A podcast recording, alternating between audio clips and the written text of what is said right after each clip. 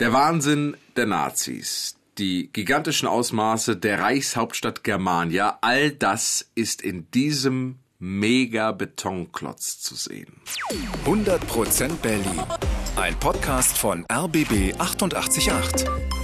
Zusammen mit Berlin, ich liebe dir. Ja, heute geht es um einen riesengroßen Betonklotz, wie es ihn tatsächlich nur einmal in Berlin gibt.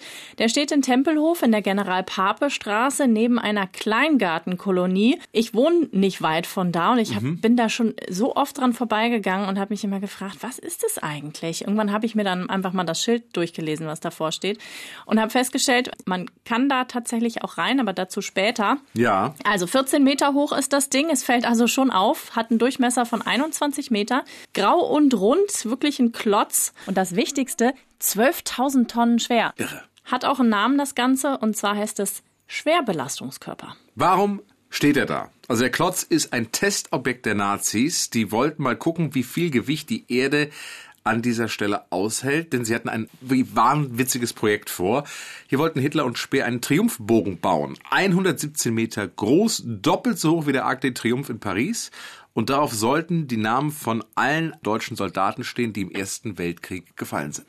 Ja, das Ganze war ein Teil des Megaprojekts Germania. Da war 1938 Baubeginn von Goebbels selbst verkündet. Diese Stadt soll nun dem baulichen Chaos entrissen und endlich eine wahre Hauptstadt des Deutschen Reiches werden. 1941 war dann der Schwerbelastungskörper fertig und dann saßen Wissenschaftler drin und führten Messungen durch. Die konnten zum Beispiel durch drei Bullaugen gucken auf Punkte in der Umgebung und so schauen, ob das Ding mit der Zeit absackt.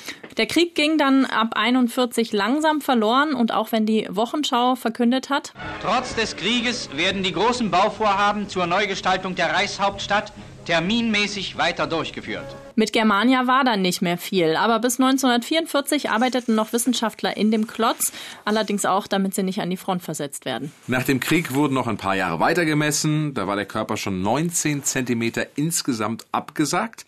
Es gab in den nächsten Jahren dann viele Ideen, was man damit macht. Ein Café sollte mal dort rein, der Alpenverein wollte eine Kletterwand, ein Autohändler wollte Oldtimer verkaufen. Also es gab ganz, ganz viele unterschiedliche Ideen, was man damit machen soll. Ja, kam aber nichts davon. Der Klotz wurde stattdessen saniert für knapp eine Million Euro.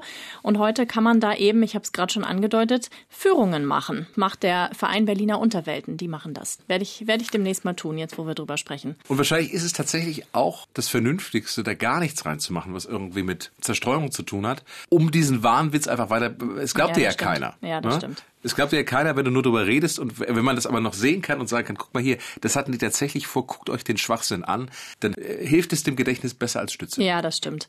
So, jetzt zum Schluss noch die wichtigste Frage. Wenn du dir jetzt selbst einen Triumphbogen in den Garten stellen möchtest, 117 Meter hoch, Hält der Märkische Sand das aus? Ja, das verrät uns jetzt Michael Richter vom Verein Berliner Unterwelten. Das Fazit ist, dass der Triumphbogen baubar wäre. Der Boden zwar ein größeres Einsinken bewirkt, also mehr als 19 Zentimeter anstelle der 6 Zentimeter, aber nun für die Wissenschaftler klar ist, ähm, wie sie damit umgehen müssen. Und damit ähm, wäre das Triumphtor also auch in den 40er Jahren realisierbar gewesen. Also sollte man dem Wahnwitz verfallen sein, einen Triumphbogen zu brauchen. Aus welchen Gründen auch immer. Ich meine, Freddy Bobic kommt jetzt in die Stadt, wird neuer Hertha-Geschäftsführer und nach der 17. Meisterschaft in Folge kann man ja über einen Hertha BSC Triumphbogen durchaus mal nachdenken. Dann würde es der Märkische Sand durchaus aushalten. Na, das ist doch mal eine gute Nachricht. 100% Berlin. Ein Podcast von RBB 888. Zusammen mit Berlin, ich liebe dir.